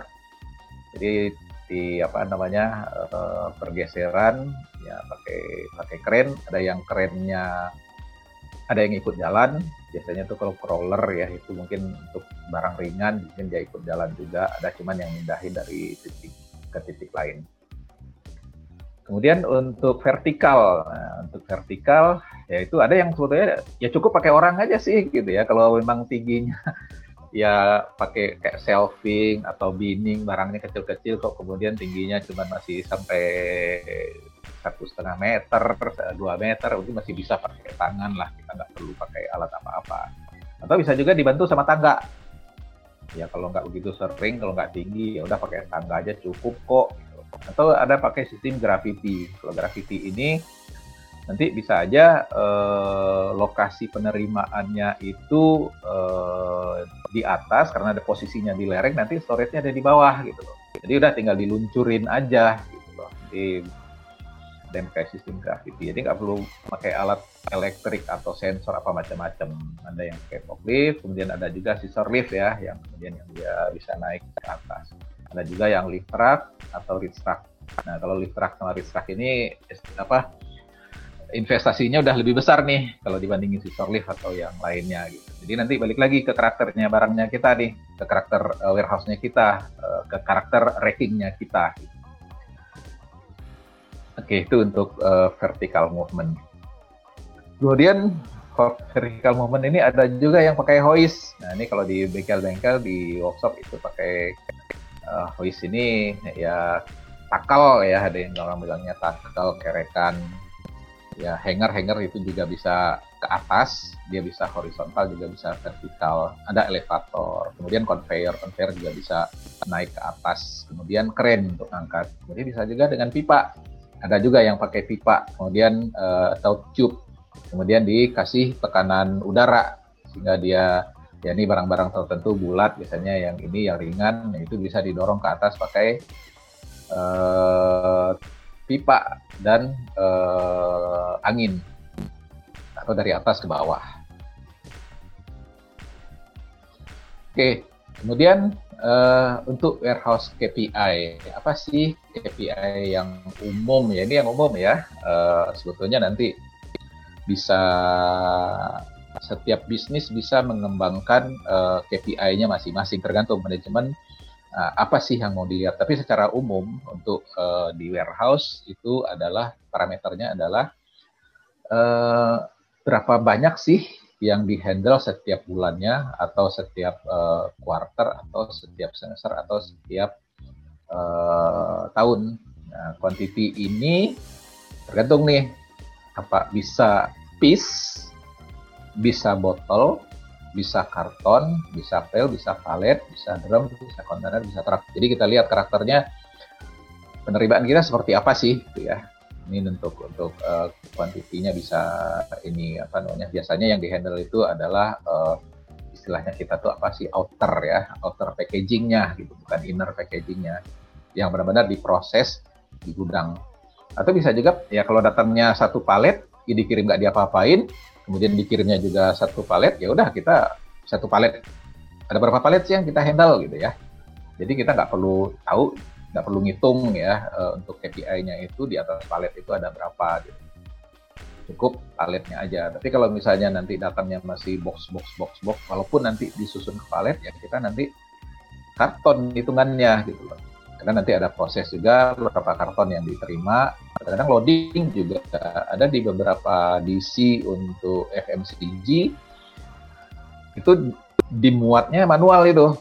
Jadi dia nggak pakai palet. Jadi benar-benar orang yang nyusun sehingga disusunnya sampai atap. Karena di lokasi tidak punya high dock tidak punya forklift. Jadi mereka nanti di sana juga bongkarnya pakai orang kemudian eh, selain quantity itu juga bisa juga dilihat dari berat dan volume. Jadi dalam ya periode itu apakah per bulan, apakah per kuarter, apa apa, apa per semester atau per tahun itu berapa berapa gram sih gitu atau berapa cc atau berapa kilo atau berapa liter, berapa ton atau berapa meter kubik yang dihandle tahun Nah, kemudian selain itu juga yang ketiga biasanya adalah juga value yang di header per tahun itu berapa gitu kan per month, per quarter, per semester, per year. Itu parameternya yang umum yang dilihat. Nah, nanti kita lihat kenapa apa nih yang dilihat dari eh, data-data uh, tersebut. Nah, kemudian data tersebut kemudian nanti akan dibandingkan dengan man Ya, ini bisa juga manpower itu ada berapa orang sih karyawan di gudang itu gitu kan. Kalau kita tahu jumlah karyawannya sekian, apakah hanya satu shift, dua shift atau tiga shift? Nanti kita bisa bisa hitung tuh kalau per shift itu sekian orang, berarti kali 8 jam, berarti kita bisa dapat man hour satu tahun, satu, eh, satu bulan itu atau satu satu per periode per periode itu berapa? Gitu. Nah itu nanti kita compare jumlah tadi sekian karton dihandle oleh sekian uh, man hour. Nah, itu nanti kita kita bisa lihat tuh. Nanti itu kita itu bisa kita jadikan uh, apa namanya? Uh, melihat produktivitas dari karyawan. Kebanyakan apa enggak? Ada bisa diimprove apa enggak gitu. Tahun depan kalau tahun ini satu satu jam itu menghandle 10 karton. Nanti bisa enggak 12 karton per jam? Nah, kemudian juga kita bisa lihat juga nih, personal expense per month itu berapa. Nanti muncul jumlah uang. Kemudian nanti kita lihat satu tahun atau satu bulan seribu box. Biayanya 10 juta, berarti satu box itu cost-nya berapa, cost handlingnya gitu. Nah, kemudian selain man hour, kita bisa juga bandingkan nanti ke equipment. Kita pakai equipment apa aja nih? Forklift, lift truck, kemudian uh, apa namanya yang support lainnya mungkin perlu genset, perlu apa gitu. Totalnya berapa sih expenses untuk uh, uh, equipment itu gitu kan pemakaian listriknya, pemakaian BBM-nya, biaya maintenance, biaya repair gitu. Dapat angkanya kemudian kita compare tadi ke jumlah box. Oh, berarti kalau begitu biaya support equipment itu per boxnya jatuhnya sekian gitu atau uh, jatuhnya per meter kubiknya sekian atau per liternya sekian gitu. Nah, kemudian nanti setelah main hour equipment nanti ini yang akan kita cek biasanya akan di challenge nih gitu kan. Hournya di challenge eh equipment lu ketinggian nih gitu. Ada nggak yang bisa di ini uh, bisa di improve Nah, nanti bisa terkait dengan lean juga nih, continuous continuous improvement program. Nanti kan bisa dilihat dari situ dari masa ke masa, dari bulan ke bulan, dari quarter ke quarter. Bisa juga nanti untuk baca tren di Januari seperti apa, Januari sampai Maret itu trennya seperti apa, di April sampai Juni trennya seperti apa. Jadi banyak yang bisa terlihat di situ. Kemudian nanti bisa juga dilihat itu satu warehouse itu operational operating cost-nya berapa sih gitu. Dari depresiasi, dari uh, karyawan, dari uh, equipment termasuk juga mungkin nanti server, scanner segala macam lah ininya ya, listrik, DM apa segala macam. Berapa sih operating cost keseluruhan? Nanti di compare juga ke quantity atau ke volume. Nah, itu akan memudahkan manajemen nanti untuk bikin decision. Oke, kira-kira itu Pak Efrata dan teman-teman eh, dari saya ya. Terima kasih. Ya, terima kasih Pak Devnil. Wah, ini banyak sekali yang di-sharing ya. Jadi, teman-teman tentu kalau ada pertanyaan bisa langsung bertanya nih. Kita akan masuk ke sesi tanya jawab bersama dengan Pak Devnil. Tapi sebelumnya terima kasih atas sharingnya Pak Devnil. Ini materi yang sangat komprehensif ya. Banyak yang di-sharing untuk kita semua pada malam hari ini. Nah, kita akan sapa dulu beberapa teman kita yang sudah uh, hadir di malam ini Pak Devnil. Ada Pak Budi Setiawan, kemudian ada Pak Wahyu uh, Saiful, selamat malam. Kemudian ada Pak Reza Maivia. Kemudian Pak Suryo Persetia, Pak Julkifli, Pak Meyer, Pak Yunas, Pak Mahardika, kemudian uh, Pak Tri Hartanto, Pak Subur, Pak Fajaris, Pak Arif, Pak Juni, Pak uh, Hartono, kemudian Pak Dani Sumbrodo. Selamat malam sudah hadir Wah, pada Selamat malam semua. Selamat malam teman-teman semua ya. Nah kemudian dari Pak Suburyadi ini ada pertanyaan nih untuk Pak Devnil. Kalau menyangkut dengan ya. mekanisme tol laut yang dibuat pemerintah, berarti memakai cara yang diberikan Pak Devnil ya. Nah ini mungkin ada komentarnya Pak Devnil. Uh, ya kalau tol laut, uh, jadi gini, biasanya kalau warehouse ini sering kali disandingkan juga dengan distribution jadi karena duanya dua-duanya terkait nih Pak. Jadi antara katakanlah tadi antara local warehouse, area warehouse dengan national warehouse, nah di situ salah satunya uh, akan ada andilnya tol laut juga. Jadi itu part of uh, distributionnya itu Pak kalau untuk tol laut. Jadi uh, ya kalau umumnya sih kalau untuk tol laut ya uh, itu sudah ke proses sering kali ke konsol dan deconsolidation dulu pak. Jadi itu biasanya sudah dari uh, ya penggabungan ya, penggabungan dari ya antara warehouse dengan warehouse lah. Jadi ini areanya forwarding ini. Jadi kalau di di logistik itu kan ada dua ya, ada ada yang diam dan ada yang bergerak. Jadi kalau warehouse itu bagian yang ber yang diamnya atau katakanlah kalau di di apa di logistik itu bilangnya eh, kadang-kadang ini orang bilang supply chain atau bilang logistik. Jadi logistik itu sering kali berasosiasi dengan gudang sebetulnya. Kemudian ada juga forwarding. Nah, forwarding ini dengan kurir. Jadi ada kurir, ada forwarding nih. Kalau kurir itu kan uh, asumsinya adalah itu untuk non komersial item, Pak. Jadi seperti surat-surat, dokumen, kiriman antar perorangan yang yang apa ya uh, kiriman antar pribadi itu kan kita kirim kue misalnya gitu kan kemudian kita punya kaos apa kasih buat saudara itu ya istilahnya kan non komersial item ya bukan barang dagangan bukan barang jualan nah itu itu wilayahnya kurir biasanya gitu dan itu uh, umumnya kalau kurir biasanya itu kan pengirimannya udara umumnya kemudian kalau forwarding itu biasanya bisnis to bisnis biasanya jadi pengiriman udara, pengiriman laut. Kalau yang forwarding itu biasanya itu yang komersial item yang ada nilai dagangnya lah, jualnya. Jadi uh, tol laut itu bagian dari aktivitasnya forwarding biasanya Pak. Hmm. Gitu Pak. Iya, Mungkin bisa jawab. ya, semoga terjawab Pak Suburyadi. Uh, selamat malam juga untuk Pak Agung Priyo Sambodo, kemudian Pak Ferry Rismanto. Terima kasih sudah hadir pada malam hari ini. Ada pertanyaan untuk Pak Devnil dari Pak Suryo Prasetya. Apakah critical point yang paling harus diperhatikan dari manajemen warehouse? Nah ini tadi mungkin ada beberapa sudah disampaikan, tapi yang critical point yang mana nih kira-kira Pak Devnil? Um, critical point itu akurasi Pak, disiplin jadi uh, dua ini sih yang yang apa namanya yang umumnya jadi isu. Gitu. Jadi ketidakdisiplinan dari uh, para pelaku di warehouse. Jadi uh, tidak teliti pada saat penerimaan barang, nggak benar-benar dihitung, kemudian nggak benar-benar dicek kondisi packagingnya, apakah ada yang basah, apa ada yang sobek. Gitu. Kan. Nah, sering kali begitu. Kemudian juga uh, tidak apa namanya tidak disiplin dalam hal penempatan.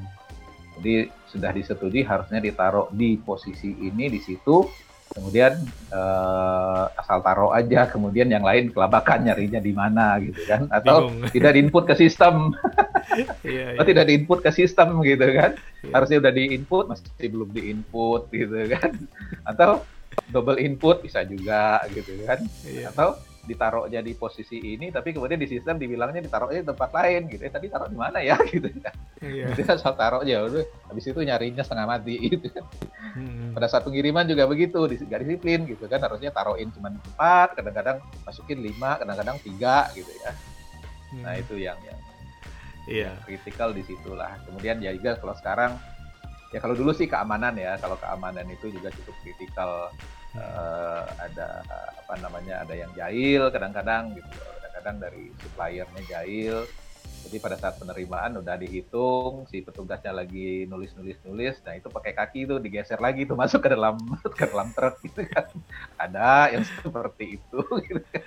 ya, banyak pengalaman kalau ya. sekarang ya atau nanti di dalam lagi lihat-lihat gitu kan karena barangnya kecil tuh masuk saku gitu kan Nah, tapi mungkin sekarang ya dengan adanya CCTV mungkin uh, lebih terbantu lah gitu kan. Mm-hmm. Itu kira-kira Pak, mudah-mudahan terjawab uh, terjawab. ya. terima kasih Pak Devnil. Ini pengalamannya banyak sekali ya. Nanti bisa uh, sharing-sharing dengan kita semua di grup WA kita ya di IPC Pak. nah kemudian Oke, siap siap siap. Ya terima kasih Pak. Kemudian dari Pak Har Pak Mas Hartono, tanya Pak Devnil, saya Hartono dari Tangerang. Kalau dilihat sekarang ini mulai banyak institusi swasta yang mulai berbisnis warehouse. Apa yang sebenarnya mereka tawarkan ke konsumen? Terima kasih. Nah, ini mungkin bisa ditanggapi Pak Divnil. Oke, jadi kalau bisnis warehouse ini sebetulnya ada dua dua ada dua bagian. Ada yang memang eh, mereka menyediakan infrastrukturnya. Jadi yang mereka hanya memang menyediakan warehouse-nya saja, Pak jadi menyediakan warehouse-nya, uh, menyediakan biar, uh, kemudian nanti uh, tapi tidak mengoperate. Nah nanti yang apa namanya uh, uh, dia hanya menyewakan saja, menyewakan uh, bangunan saja dan lahan. Jadi nanti ya terserah nanti kalau yang mau pakai mau pakai berapa banyak. Jadi berapa luas dia mau pakai kemudian um, nanti bisa aja nanti mungkin ya tenannya bisa nggak nanti ditambahin ini tambahin itu gitu. Jadi dia sifatnya hanya sebagai uh, apa menyewakan saja. Ada juga yang memang menawarkan jasa pengelolaan. Jadi uh, dia lebih ke manajemennya. Oke okay, jadi uh, perusahaan atau customer itu perlu gudang yang seperti apa?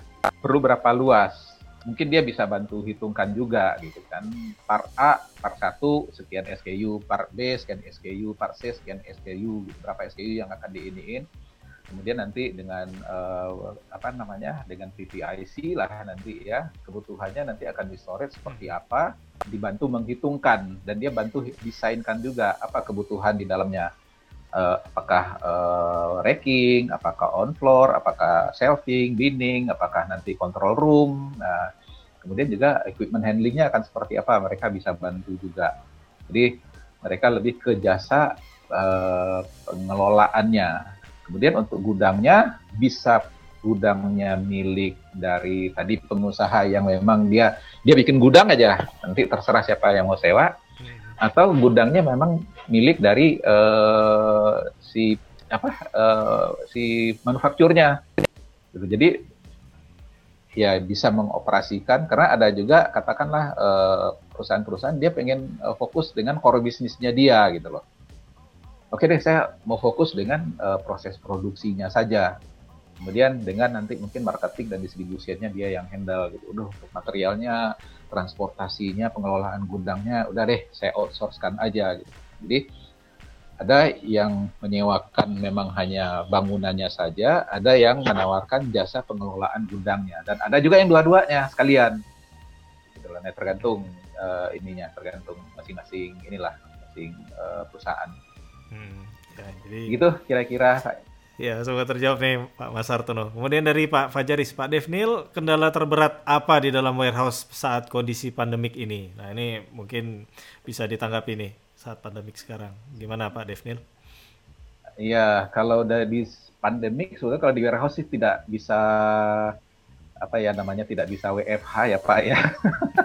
mau nggak mau tetap harus harus apa melayani ya. Ya cuman itu tadi ya paling yang dijaga adalah uh, protokolnya nih yang mesti diperketat pada saat pandemi. Karena di logistik logistik itu nggak bisa berhenti Pak. Ya mau pandemi atau apa pun malah kemudian malah pada saat pandemi ini uh, kebutuhan uh, logistik dan warehouse-nya malah itu bisa meningkatnya luar biasa gitu loh. Karena kebayang aja kalau kemarin sampai lockdown itu distribusi untuk uh, penunjangnya itu kita nggak bisa berhenti pak. Hmm. Jadi uh, ya cuman itu tadi paling ya itu pembatasan lah ya. Uh, ada beberapa uh, apa namanya uh, aktivitas itu yang minta si ininya harus di ini dulu pak harus didisinfektan dulu. Sebelum berangkat dari gudang supplier dia minta itu didisinfektan dulu di uh, barang-barangnya itu ya minta evidence fotonya atau videonya kalau memang sudah didisinfektan gitu. Hmm. Ada juga yang begitu masuk fasilitas uh, areanya dia itu di disinfektan dulu nih mobil sama supirnya juga ya harus ngelilingin gitu kan ya sama apa namanya ya kemudian uh, dibatasin juga supir dengan connect itu hanya boleh di area tertentu aja sudah tidak boleh lagi masuk ke area ini jadi memang pergerakan dengan apa eh, interaksi dengan banyak orang itu sangat dibatasi sekali Ya, begitu Pak. Iya Pak, karena nggak bisa WFH lah ya Pak. Nggak, nggak bisa Pak. ya. ya, terima kasih Pak Devnil. Semoga terjawab ya Pak Fajaris. Kemudian dari Pak Tri Hartanto, apakah stock take dengan external party atau external audit itu wajib? Karena ini jika saya lihat beberapa company itu wajib satu tahun ya. Kalau tidak ada alternatif untuk akurasi inventory. Nah itu pertanyaan pertama. Kemudian pertanyaan kedua, untuk strategi saat ini yang mengedepankan e-commerce, bagaimana develop warehouse untuk support delivery ke customer untuk lebih cepat? Nah, itu mungkin bisa ditanggapi mengenai external warehouse uh, dan juga pertanyaan kedua tentang e-commerce. Silakan Pak Devnil. Oke, okay. External audit dulu ya Pak ya. Yeah. Ya, ini biasanya uh, menggunakan external audit ini karena uh, teras untuk uh, audit internalnya agak rendah nih biasanya Pak gitu kan. Hmm. Karena kalau di dalam kadang-kadang ya udahlah cincai deh gitu kan. Kemudian ya uh, ya satu-satunya sebetulnya kan uh, untuk melihat apakah akurat apa atau tidaknya uh, yang ada di sistem itu memang mau nggak mau kan memang harus dengan apa uh, ke stock take ya ke fisikal gitu loh. Nah jadi kadang-kadang kalau situ tuh udah ada ratusan item, kemudian sampai ke atas-atas, sampai ke ini gitu kan, kemudian udah kalau pagi itu mungkin masih semangat Pak, mungkin jam 2, jam 3 tuh udah mulai ngantuk, itu ngitungnya juga udah apa namanya, ah ya udah deh gitu, apalagi kalau barangnya sampai kecil-kecil gitu yang mesti diiniin gitu kan. Kemudian atau alat penunjangnya uh, kurang atau uh, pengawasannya kurang, ya akhirnya mungkin ada apa diundanglah pihak luar gitu loh. Untuk meng, apa namanya ya ada pihak luar itu ya untuk ngecek aja sih. Ya nanti biasanya juga external audit itu nanti juga dia akan random ya biasanya ya. Nggak nggak nggak semua nggak 100% nanti akan dia inventory. Jadi sebetulnya itu sih Pak kalau memang uh, tergantung kebutuhan dari manajemen apakah uh, manajemen merasa wah ini memang harus uh, saya mau tahu juga nih orang-orang saya sih kerjaannya benar apa enggak gitu ya uh, uh, bisa di iniin atau tidak gitu. bisa di apa dipercaya atau tidak gitu atau bisa juga itu pakai external audit itu untuk meningkatkan uh, apa ya supaya karyawan itu kerjanya lebih ini lebih apa namanya ya psikologis ya sebetulnya. Aduh ntar kalau dicek ketahuan nih kalau gue sang hitung gitu ya. Kena deh gue gitu kan. Jadi ya lihat kepentingannya sih ya itu manajemen biasanya gitu. Ya boleh-boleh aja pak. Mungkin malah di satu sisi mungkin bagus juga sih dengan ada audit dari eksternal gitu kemudian uh, tentang e-commerce ya. Kalau di e-commerce ya e-commerce ini kan ada ada secara umum itu kan ada tiga kelompok ya Pak ya. Yang ada yang pertama itu mungkin hanya apa portal dia tuh hanya mempertemukan antara penjual dengan pembeli. Dia nggak nyetok.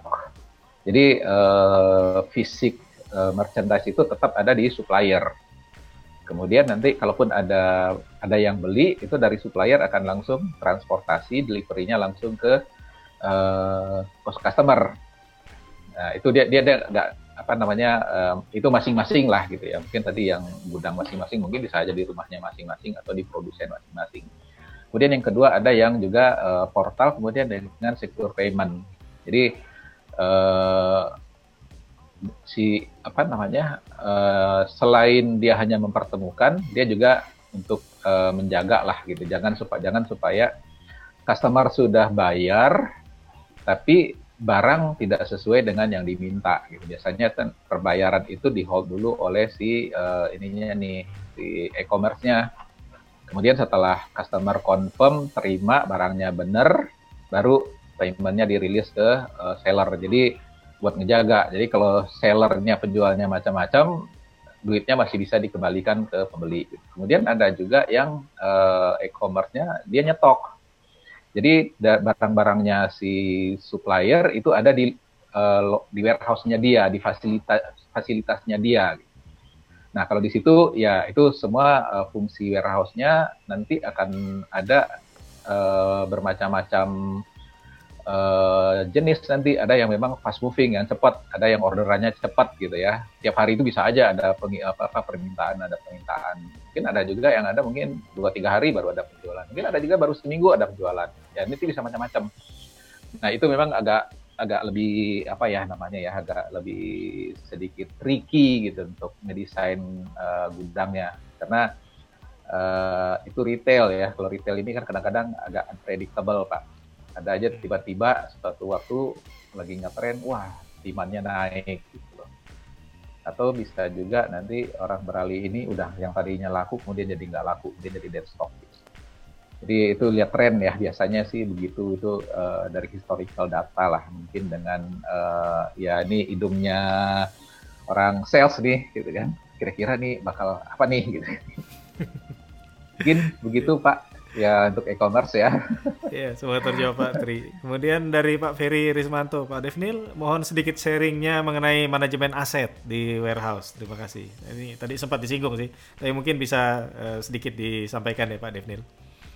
Ya, oke. Okay. Kalau asetnya ada dua nih ya. Ada asetnya si warehouse sendiri. Ya kalau asetnya warehouse itu kan ya bangunan, mungkin kemudian alat handling, utility, mungkin ada genset, kemudian ada server, ada uh, terminal di situ, kemudian uh, ada handling equipment, ya itu asetnya si gudang atau bisa juga uh, asetnya perusahaan yang disimpan di situ. Nah, kalau asetnya perusahaan yang disimpan di situ itu balik lagi nih ke uh, company-nya, ke owner dari uh, aset tersebut. Nah, jadi uh, ya ini strateginya bisa beda-beda ya. Uh, ini balik lagi ke uh, decision management sebetulnya. Jadi kalau kita lihat gudang ini kan uh, uh, apa ya, bukan sesuatu yang bisa menentukan sendiri sebetulnya Pak, karena dia terkait dengan banyak hal. Jadi terkait banyak hal itu terkaitnya adalah dengan uh, keputusan manajemen secara keseluruhan. Contohnya begini, kalau katakanlah uh, manajemen uh, membuat keputusan, kita hanya akan produksi dan kita hanya akan jual sebanyak yang bisa kita produksi. Nah, jadi artinya kalaupun ada peningkatan permintaan, perusahaan tidak akan berusaha untuk menambah kapasitas produksi. Kalau katakan kapasitas produksi 100 ya udahlah kita akan bikin apa pun kondisinya kita akan tetap bikin 100 gitu. Jadi artinya supply dengan apa strategi untuk purchasingnya, uh, procurementnya itu juga akan stabil dengan uh, vendor. Jadi vendor uh, supplier akan tetap kirim dari sepanjang tahun akan tetap kirim segitu gitu. Tapi kalau kemudian katakanlah uh, apa namanya, waduh nanti ada saat-saat tertentu kita akan produksi uh, kita akan overtime, kita akan jadikan dua shift gitu kan. Kita akan tambah mesin, tapi mesinnya kalau pada saat season mungkin kita akan pakai. Artinya akan ada lonjakan kedatangan raw material juga. Artinya kalau demikian kita perlu warehouse yang lebih luas. Gitu. Hmm.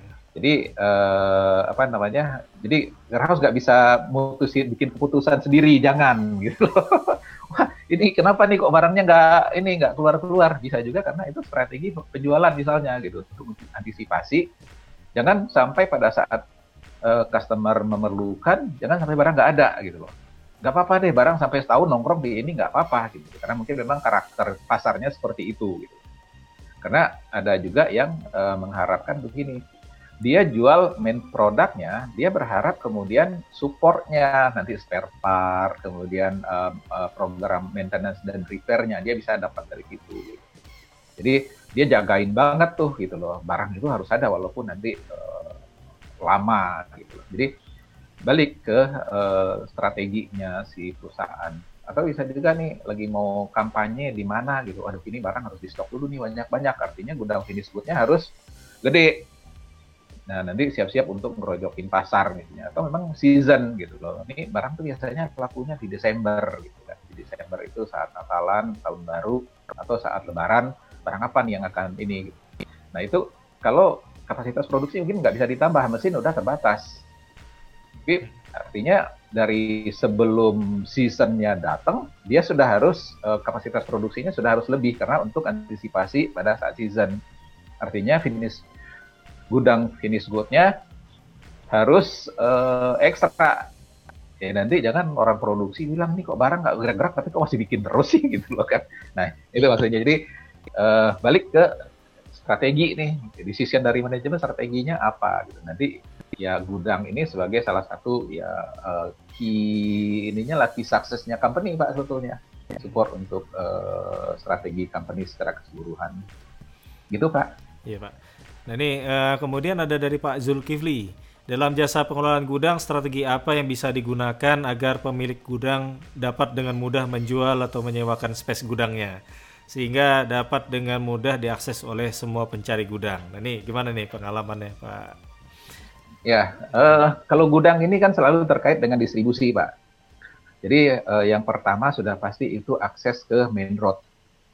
Jadi kalau udah ya apa namanya ya sekarang orang melihatnya pasti ini kendaraan terbesar itu kan kontainer 40 feet ya yang secara umum. Artinya akses ke gudangnya itu harusnya mudah Pak. Jangan nanti dari apa namanya katakanlah gitu dari gudang ke tol aja tuh bisa sejam setengah dua jam baru baru nyampe tol gitu kan. Nah karena uh, itu akan terkait juga dengan ini nanti cost secara keseluruhan gitu ya. Nanti terkaitnya ke tracking cost gitu nanti trackingnya kalau kelamaan karena gini tracking nanti dia, dia untuk distribusi kalau sehari dia hanya dapat satu rit dengan sehari dia dapat dua rit itu pasti akan dia bisa menawarkan harga yang berbeda pak karena uh, setiap perusahaan itu kan pada dasarnya punya fixed cost ya. Yang jalan nggak jalan dia harus keluarkan dana segitu gitu. Nah semakin banyak ritase yang bisa dia lakukan, artinya uh, fixed cost dia dia akan turun. Dan dengan demikian uh, dia bisa memberikan harga yang lebih kompetitif atau pengguna jasa bisa bernegosiasi. Eh kalau dari sini ke sini itu cuma sejam dua jam, lu kan bisa balik lagi nih, lu kan bisa dapat lagi nih ritase lagi sekian gitu ya. Masa lu masih harga segitu gitu. Nah itu bisa dipakai untuk bergaining. Kalau misalnya ya kadang-kadang mungkin si apa namanya uh, provider apa transportnya pura-pura ini gitu ya, pura-pura pilon. Tapi ya kalau pada dibuka tender dibilangin begitu, eh ke jaraknya sekian, kemudian jarak tempuhnya sekian, kamu cuma perlu waktu sekian lama gitu ya Kemudian itu yang pertama. Yang kedua ya area itu ya yang yang yang sering kali itu kan memang gangguan dari sekeliling nih Pak. Terlalu banyak yang minta sumbangan gitu kan. Kemudian eh, apa namanya harus eh, pakai orang lokal.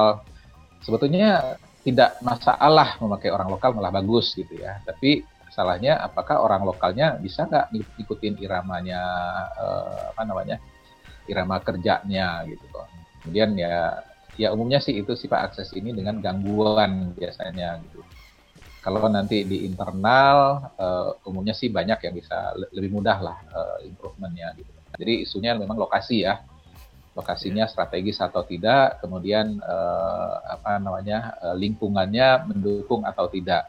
Kemudian sisanya nanti harusnya bisa dibicarakan. Si pengusaha harusnya bisa apa namanya uh, mungkin customernya kalau minta nanti minta CCTV misalnya atau minta uh, uh, apa namanya uh, sprinkler gitu kan atau nanti minta ini minta itu. Nah bisa nggak uh, si apa namanya si perusahaan uh, penyewaan jasa ini bisa mengakomodir atau enggak gitu?